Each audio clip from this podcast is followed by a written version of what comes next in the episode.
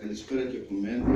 Ε, χαίρομαι πάρα πάρα πολύ που είμαι ανάμεσά σας, που είμαι ανάμεσα σε αυτούς τους εκλεκτούς συνομιλητές στο πάνελ αυτό το όμορφο, ε, με το σεβασμιότατο κύριο Αθηναγόρα, τον οποίο, όπως είπα, δεν γνωριζόμαστε από κοντά, αλλά πολλές φορές έχω πάει στη Μητρόπολη του και έχω μιλήσει.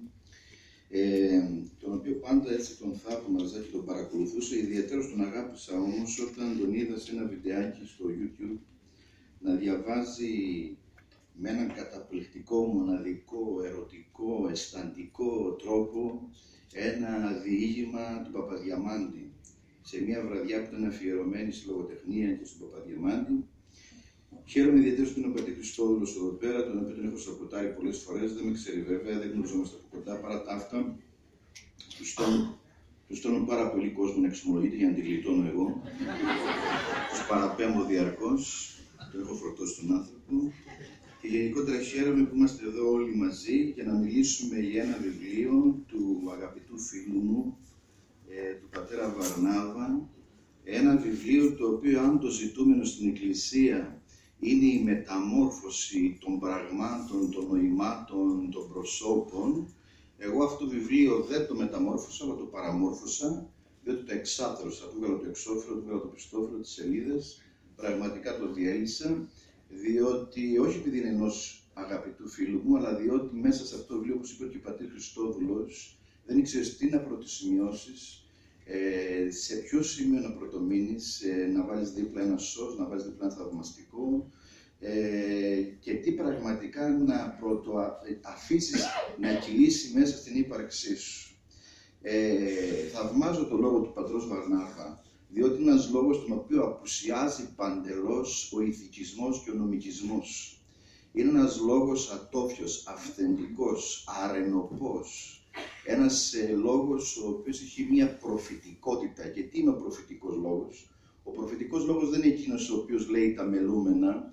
Ο προφητικός λόγος δεν είναι εκείνος ο οποίος με έναν τρόπο ας πούμε μαγικό προφητεύει για αυτό που θα συμβεί προφήτης και προφητικός λόγος είναι ο εκείνος ο οποίος σε ένα ολάκερο λαό ξυπνάει μια ξεχασμένη του αλήθεια, ξυπνάει μια αλήθεια της καρδιάς του, ξυπνάει μια αλήθεια που είναι απαραίτητη και αναγκαία για να επιβιώσει μέσα στο νόημα της ζωής απέναντι στο χρόνο, το χώρο και το θάνατο.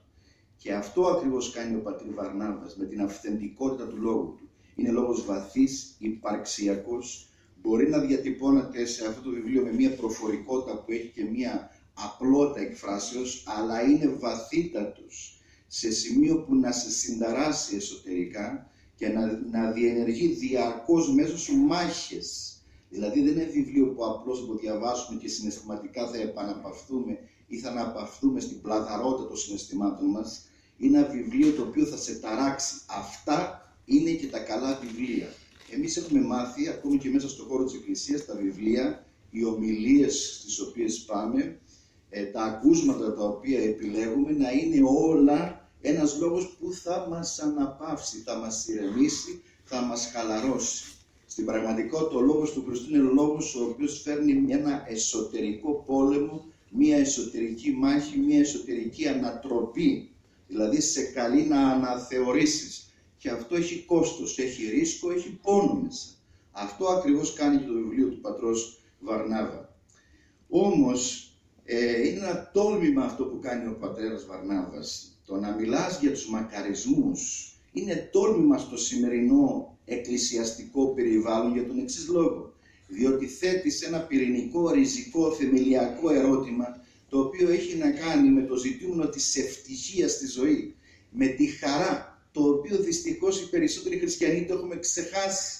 Έχουμε γίνει άνθρωποι της μιζέριας, της εσωστρέφειας, της βλοσιρότητας. Απουσιάζει το χαμόγελο, η αγκαλιά, η επαφή, το χάδι από τη ζωή μας. Απουσιάζει η ανοιξιάτικη διάθεση, η ανοιχτότητα, η πασχαλιά μέσα από την ύπαρξή μας. Οπότε το να καταθέτεις ένα ετούμενο και ένα ζητούμενο ευτυχίας και χαράς είναι πραγματικά ένα σημαντικό τόλμημα. Εάν μεταφερθούμε δε εκείνη τη φοβερή νύχτα, εκείνη την τραγική σκοτεινή νύχτα για την ιστορία της ανθρωπότητας και δούμε με τα μάτια του Μαθαίου, του Ευαγγελιστή Μαθαίου, δούμε τη δίκη του Ιησού, του Χριστού μας, θα δούμε ότι ο, ο αρχιερέας ο οποίος τον ανακρίνει, τον καταδικάζει γιατί, όχι γιατί είναι απλά κακός, όχι γιατί είναι ηθικά επιλήψιμος ή ανόητος, τον καταδικάζει διότι ο αρχιερέας αυτός είναι φορέας μιας σοφίας και μιας αποκεκαλυμμένης αλήθειας την οποία όμως την έχει παραχαράξει και παραμορφώσει έχει τόσο πολύ αλλοιώσει ο αρχιερέας και η αρχιερής εποχής εκείνης τις λέξεις τις θρησκευτικές και τα νοήματα τα θεολογικά που δεν μπορεί στο πρόσωπο του Χριστού να ψηλαφεί στη θεότητά του. Δεν την αναγνωρίζει.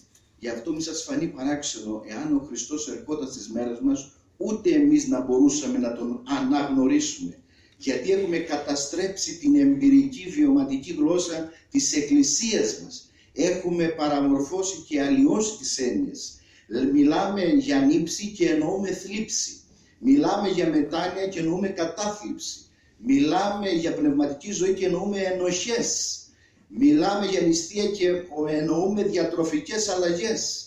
Μιλάμε για προσευχή και στην πραγματικότητα μιλάμε για μεταπρατικές διαδικασίες. Αποστολής ενταλμάτων στο Θεό για να εφαρμόσει και να ε, ε, ε, καρπώσει τις δικές μου επιθυμίες.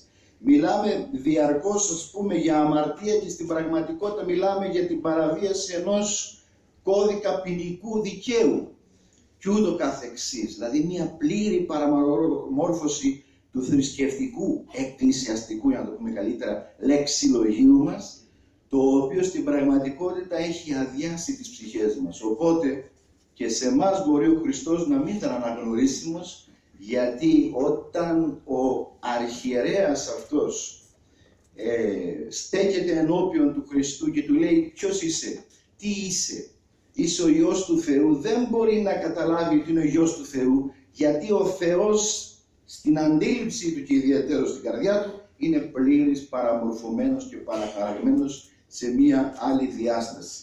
Το λέω αυτό για να υπογραμμίσω το τόλμημα του πατρός Βαρνάβα να φέρνει επισήμως μέσα στον διάλογο τον πνευματικό, των καρδιών μας, των προσώπων μας, των κοινοτήτων μας, των χριστιανικών, το ζητούμενο της ευτυχίας, της μακαριότητας και της χαράς στη ζωή μας. Τώρα από την ανάγνωση του βιβλίου εγώ στάθηκα σε τέσσερα σημεία στα οποία και θα προσπαθήσω λίγο ε, γρήγορα να τα προσεγγίσω λίγο. Ο πατήρ Βαρνάβας αναφέρεται συχνά και θα το δει κανείς διαβάζοντας το βιβλίο, το οποίο πρέπει να το πάρετε, αλλιώς δεν έχει να Λοιπόν, ε, στο βιβλίο του διαρκώς αναφέρεται στην έννοια της έλλειψης και στην έννοια της απουσίας. Πολύ συχνά χρησιμοποιεί αυτή, αυτούς τους όρους, δηλαδή ο πατήρ Βαρνάβας έχει καταλάβει απολύτως βιωματικό τον τρόπο ως φορέας μιας παραδόσεως που ασχολείται με το βάθος της καρδιάς των ανθρώπων, γιατί είναι, είναι πρωτίστως παπάς, είναι ποιμένας. Αυτή, αυτός είναι ο τίτλος του. Αυτή είναι η υπερηφάνειά του κατά Χριστό. Έχει καταλάβει ότι αυτό που κινεί τα ανθρώπινα, την ιστορία αν θέλετε της κοινωνίας, τι είναι; Μία απώλεια ένα πένθος, μία απουσία.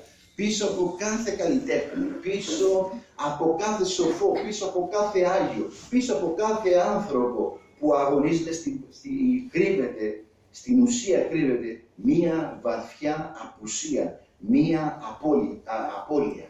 Γι' αυτό ακριβώς το λόγο επιμένει στο κείμενό του πατήρ Βαρνάβας και λέει μην αφήσεις, στον κάθε ένα από εμάς λέει, μην αφήσεις τον πόθο του απολύτου να χαθεί από μέσα σου. Μην αφήσεις να νεκρωθεί η επιθυμία, δηλαδή ο έρωτας. Μην αφήσεις από μέσα σου να πάυσει αυτή η δίψα που είπε ο πατήρ Χριστόδος προηγουμένως, του απολύτου δηλαδή της δικαιοσύνης, η πείνα και η δίψα, να σου κατατρώει τα στήθη. Διότι βρίσκει αυτός που μονάχα υποφέρει, που είναι πεινασμένος και διψασμένος, που έχει μια βαθιά έλλειψη μέσα του. Συγκεκριμένα λέει ο Πατήρ Βαρνάβας, ο μεγάλος λέει κίνδυνος για την ψυχή μας δεν είναι τόσο η αμαρτία όσο η κατάργηση του πόθου. Δηλαδή να είσαι ένα όν το οποίο πάσχεις και υποφέρεις για μια αλήθεια. Δεν έχουμε λέει πόθο και όταν δεν έχουμε πόθο δεν είμαστε ικανοί να αναζητήσουμε το Θεό πώς είναι δυνατόν να είσαι μια ανέραστη ύπαρξη και να, και να, να μπορέσεις να συναντήσεις πραγματικά το σύνολο όλων των ερώτων, δηλαδή όλων των επιθυμιών που είναι ο ίδιος ο Θεός. Συνεχίζει ο Πατήρ και λέει ότι η αίσθηση του κενού που σε βασανίζει μέσα σου μπορεί να αποτελέσει το κίνητρο για την ενεργοποίηση της πνευματικής ζωής. Γι' αυτό και όπως λέει ο Πατήρ Βαρνάβας, δεν πρέπει να ξεφεύγουμε και να κρυβόμαστε ή να φοβόμαστε το κενό της ψυχής μας. Εμείς φοβόμαστε να βιώσουμε τα οδυνηρά συναισθήματα. Όταν μέσα στην καρδιά μας συμβαίνει κάτι δύσκολο, επίπονος, σταυρικό, μια δοκιμασία, ένας πειρασμός, θέλουμε γρήγορα να το ξορκίσουμε από τη ζωή μας. Θέλουμε να μην πονέσουμε, θέλουμε να μην πληγωθούμε, θέλουμε να μην ανέβουμε στο σταυρό. Με αποτέλεσμα το επόμενο βήμα ξέρετε ποιο είναι. Αυτό που τονίζει ο πατήρ Βαρνάβας. Το επόμενο βήμα είναι ότι αφού σε φοβίζει το κενό αυτό της δίψας, ε, αφού σε φοβίζει λοιπόν, είναι να βρεις υποκατάστατα, να βρεις δηλαδή ψευδοθεούς, να βάλεις στη θέση του αληθινού Θεού. Αυτός είναι ο μεγαλύτερος πειρασμός της πνευματικής ζωής. Όταν θα έρθει η στιγμή που θα νιώσεις το σταυρό, τη δοκιμασία, τη δυσκολία, όταν θα καίγεσαι στο καμίνι των δοκιμασιών, εσύ να μην σηκώσεις αυτό το σταυρό, να μην κάνεις υπομονή, να μην έρθεις σε μια συμφιλίωση με το παρόν, αλλά να κάνεις μια φυγή, να κάνεις μια έξοδο, σε ένα ψέμα, σε μια φαντασίωση, ε, σε ένα ψευδοναρκωτικό. Και πολύ ωραίο ο πατήρ Βαρνάβας άλλες φορές, όχι σε αυτό το βιβλίο, αλλά σε ομιλίες του και σε άλλα κηρύγματα, ε, έχοντας την αντίληψη του γέροντος Εμιλιανού του Σιμωνοπετρίτου, το, το, το, το πηγαίνει ένα βήμα παρακάτω ο πατήρ Βαρνάβας και λέει λοιπόν σε άλλα του κείμενα και σε ουλίες του, λέει το εξής συγκλονιστικό. Λέει ότι η αμαρτία στην πραγματικότητα τι είναι, ένα υποκατάστατο μιας απουσίας. Μου λείπει κάτι, μου λείπει το μέγα νόημα, δηλαδή μου λείπει ο Θεός και επειδή δεν μπορώ να ζήσω με κενό ψυχής, δεν μπορεί ο άνθρωπος, αυτή είναι η φύση του ανθρώπου, τι κάνω, ψάχνω και βρίσκω υποκατάστατα για να μπορέσω να την παλέψω κατά το κοινό λεγόμενο. Έτσι. Το δεύτερο τώρα, το οποίο ε, έχω σημειώσει, είναι ότι ο Παρτί Βαρνάβας, συνεχίζοντας την παράδοση και τη μελέτη των πατέρων της Εκκλησίας, συνομολογεί με όλους ότι η μακαριότητα ως πραγματικότητα δεν μπορεί να ανήκει ολότερα, ολοκληρωτικά και σε πληρότητα στους ανθρώπους. Δηλαδή η απόλυτη ευτυχία και η μακαριότητα είναι μονάχα του Θεού. Ο Θεός είναι ο απόλυτα μακάριος. Εμείς, λέει ο Πατήρ Βαρνάβας, γευόμαστε στη ζωή αυτή μερικώς στιγμές μακαριότητος. Αυτό είναι σημαντικό να το καταλάβουμε, γιατί πολλοί άνθρωποι έρχονται και λένε στο ένα πνευματικό ότι ξέρεις Πάτερ, ας πούμε, ε, είχα μια εμπειρία του Θεού, γλύκανε λίγο η ψυχή μου, ένιωσα ελπίδα, πήρα κουράγιο στη ζωή μου, έτσι, αλλά τώρα έφυγε αυτό, το έχασα αυτό ή και το αντίθετο. Να λέει κανείς ότι είμαι σε απόλυτη απελπισία, σε απόλυτη θλίψη. Είτε έτσι, είτε αλλιώς πρέπει να μείνουμε σε αυτό, δηλαδή ότι όλα είναι προσωρινά ότι εμείς όλα τα γευόμαστε μέρη, όχι στην καθολικότητά τους.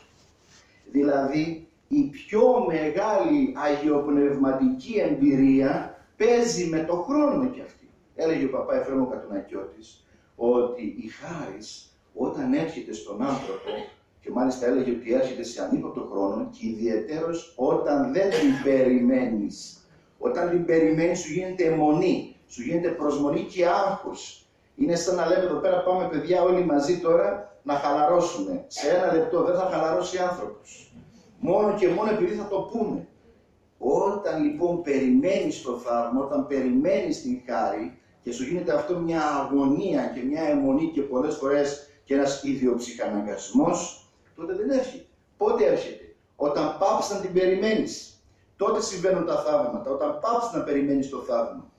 Γι' αυτό και έλεγε ο Άγιος Πορφύριος, όταν θέλεις κάτι, όταν ζητάς κάτι από τον Θεό, θα το λες και όπως το λες θα το ξεχνάς αμέσως. Σαν να μην το είπες ποτέ. Σαν να μην ήσουν εσύ. να μην μπαίνει και να μην προβάλλεται και να μην συμπλέκεται ο εαυτός σου δηλαδή μέσα σε όλη αυτή τη διαργασία. Λέει λοιπόν εδώ πέρα ο Πατή, ο Πατή Βαρνάβας ότι η μακαριότητα λοιπόν ανήκει στο Θεό απολύτως και δεν είναι προϊόν η μακαριότητα, δηλαδή η χαρά, η ευτυχία, δεν είναι προϊόν των δικών μας ασκητικών κατορθωμάτων.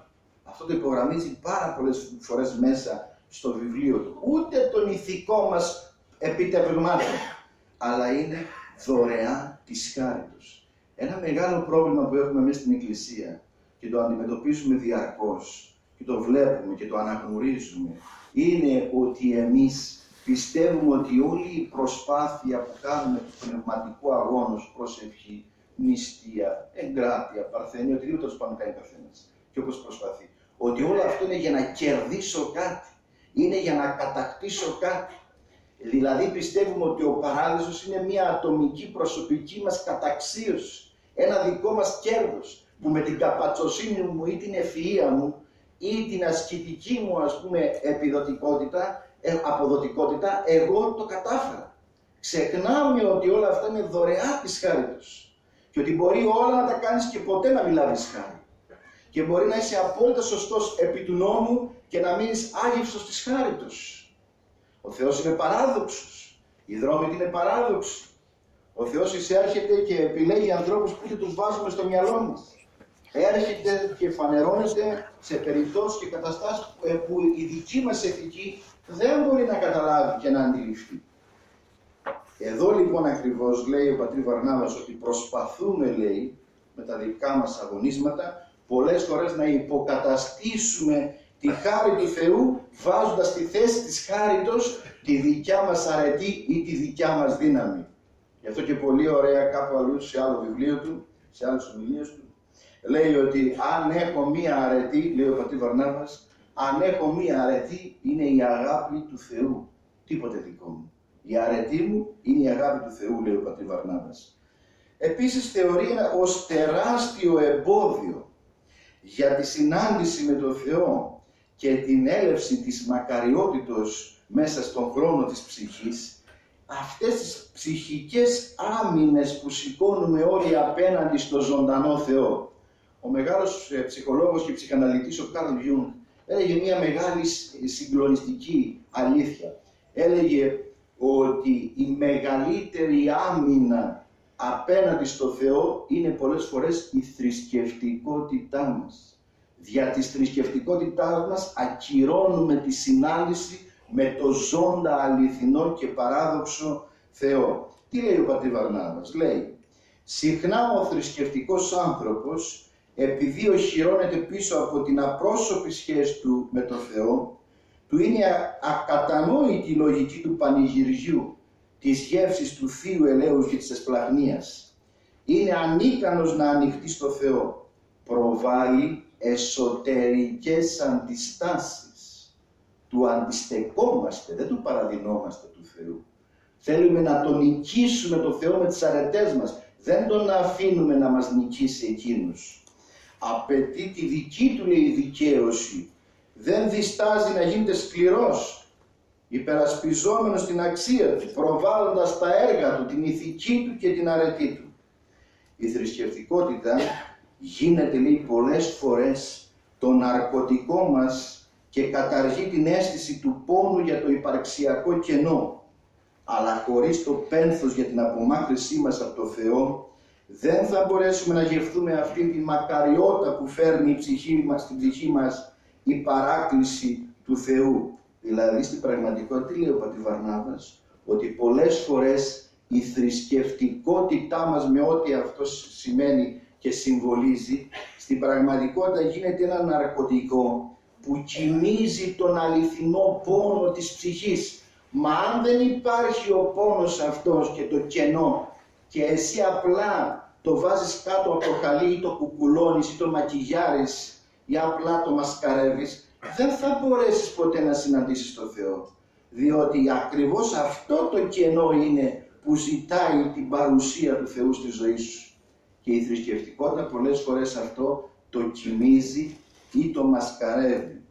Το τρίτο, Στην πορεία προς τη μακαριότητα, λέει ο πατήρ Βαρνάβας, ότι παίζει ουσιώδη ρόλο η συνάντηση με του, του ανθρώπου με την εσωτερική του αλήθεια. Εδώ πέρα, ο πατήρ Βαρνάβας γίνεται συνεχιστής ε, και πραγματικά με έναν τρόπο πολύ όμορφο μας προσφέρει την δύσκολη, ε, όπως είπε προηγουμένως και ο κύριος Ηλίας Ουλιαμής και ο πατήρ Χριστόδηλος, τη δύσκολη θεολογία του Αγίου Μαξίμου του Ομολογητού.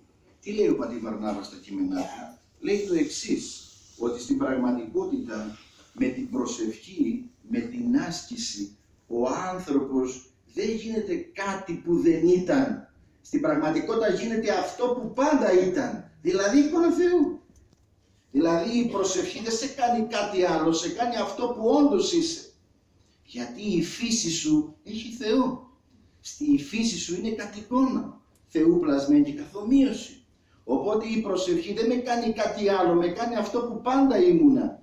Και αυτό υπογραμμίζει ε, ο πατήρ Βαρνάβας, συνεχίζοντας αυτή τη μαξίμια, ας πούμε, θεολογία περί της φύσεως του Αγίου Μαξίμου, ε, με πάρα πολύ ωραίες αναφορές και μάλιστα λέει εδώ πέρα ότι η επίκληση λέει του Χριστού ενεργοποιεί τη χάρη του Θεού που ενυπάρχει στο βάθος του είναι μου. Και λέει ο καθαρός γνωρίζει ότι η δυνατότητα της όρασης της Βασιλείας του Θεού μέσα στην καρδιά υπάρχει έμφυτη στον κάθε άνθρωπο. Εδώ είναι ο Άγιος Μάξιμος Μολυτής καθαρός. Αν φροντίσουμε όλοι να καθαρίσουμε την καρδιά μας, θα δούμε ότι εκεί μέσα υπάρχει θεόμορφο κάλος που χάραξε μέσα μας ο Θεός τα αποτυπώματα της αγαθότητάς του. Αυτά μπορεί να φαίνονται υψηλά, αλλά είναι πολύ πρακτικά. Γιατί; Διότι αν εγώ στην καθημερινότητά μου αισθάνομαι ότι είμαι χάλια, πρέπει να αλλάξω το λογισμό και να πω ότι δεν είμαι χάλια, αλλά αισθάνομαι απλά χάλια. Γιατί το είναι μου είναι μια χαρά. Οι λογισμοί μου είναι ταραγμένοι. Δηλαδή η τρικυμία υπάρχει στο νου, η καρδιά είναι Θεού κομμάτι. Να πως με βοηθάει πρακτικά στην καθημερινή ζωή μου αυτή η υψηλή θεολογία, αν μπορέσω και την ε, αποκραγραφήσω στην καθημερινότητα. Και το τελευταίο, ότι όλα αυτά λέει τώρα ο πατήρ Βαρνάβας, όλα αυτά, όλος αυτός ο αγώνας, όλη αυτή η προσπάθεια για να βιώσουμε αυτήν την μακαριότητα και την έλευση της χάρτης του Θεού που θα φέρει τη μακαριότητα, όλα αυτά επιτυγχάνονται πώς; Με την προσευχή και την τήρηση των εντολών. Τολμά ο πατήρ Βαρνάβας να μιλήσει για τις εντολές του Χριστού. Σήμερα δεν μιλάμε για τις εντολές του Χριστού. Φοβόμαστε να μιλήσουμε για τις εντολές του Χριστού ή θα μας πούνε συντηρητικούς ή μπανάλ ή δεν ξέρω κι εγώ πώς. Μιλάει λοιπόν και λέει ότι οι εντολές του Χριστού είναι ο ίδιος ο Χριστός βιωμένος Δηλαδή αυτό που γνωρίζουμε ότι οι εντολές μέσα τους έχουν τη χάρη του Θεού. Λέει ότι ο νόμος του Θεού είναι δείχτες κατεύθυνσης, δεν είναι απαγορεύσεις ή τιμωρίες όπως εμείς έχουμε παραχαράξει και παραμορφώσει στη συνείδησή μας. Αν πεις σήμερα σε ένα μέσο πιστό για τις εντολές του Θεού, θα σου πει ότι είναι κατα... καταναγκαστικές, υποχρεωτικές, τιμωρητικές ενίοτε, ε, εντολές ας πούμε, ε, κάτι σαν να πρέπει να εφαρμόσει ένα κώδικα, ας πούμε. Στην πραγματικότητα είναι η όρη της ελευθερίας μας. Είναι η όρη για να λειτουργεί σε φυσιολογία η όλη ύπαρξή μας. Κλείνοντας, θα ήθελα να πω προσωπικά ότι εμένα στη γενικότερη τώρα σκέψη του πατρός Βαρνάβα, αυτό που με συγκλονίζει πραγματικά και συγχρόνως με έχει βοηθήσει πάρα πολύ προσωπικά, είναι ότι υπάρχει μια διάχυτη ας πούμε στα κείμενά του, στις ομιλίες του, στην όλη παρουσία του ε, αντίληψη, κατανόηση και ένα βίωμα το οποίο λέει το εξής. λέει ότι στην Εκκλησία πρέπει να το πάρουμε απόφαση ότι στην Εκκλησία δεν σώζομαι επειδή είμαι κάποιος αλλά επειδή με αγαπάει κάποιος. Δεν, στην Εκκλησία σώζομαι παρόλα τα χάλια μου ε, γιατί κάποιος επιμένει να αγαπάει τα σκοτάδια μου. Αυτό είναι το σημαντικό και το ελπιδοφόρο και το αναστάσιμο και το μεταμορφωτικό. Και λέει ο ίδιος, και κλείνω με αυτό, τελικά η πιο μεγάλη άσκηση και η πιο μεγάλη ελευθερία είναι να γνωρίζω τα χάλια μου αλλά να λέω στον εαυτό μου υπάρχει ελπίδα. Όχι απλώς να ανορθωθώ, αλλά και να αποκτήσω ζωντανή σχέση με τον Θεό. Όχι απλώς να ανορθωθώ, αλλά ακόμη και να γιάσω. Όχι γιατί θα το καταφέρω, γιατί έτσι επιμένει να θέλει ο Θεός. Cá estou.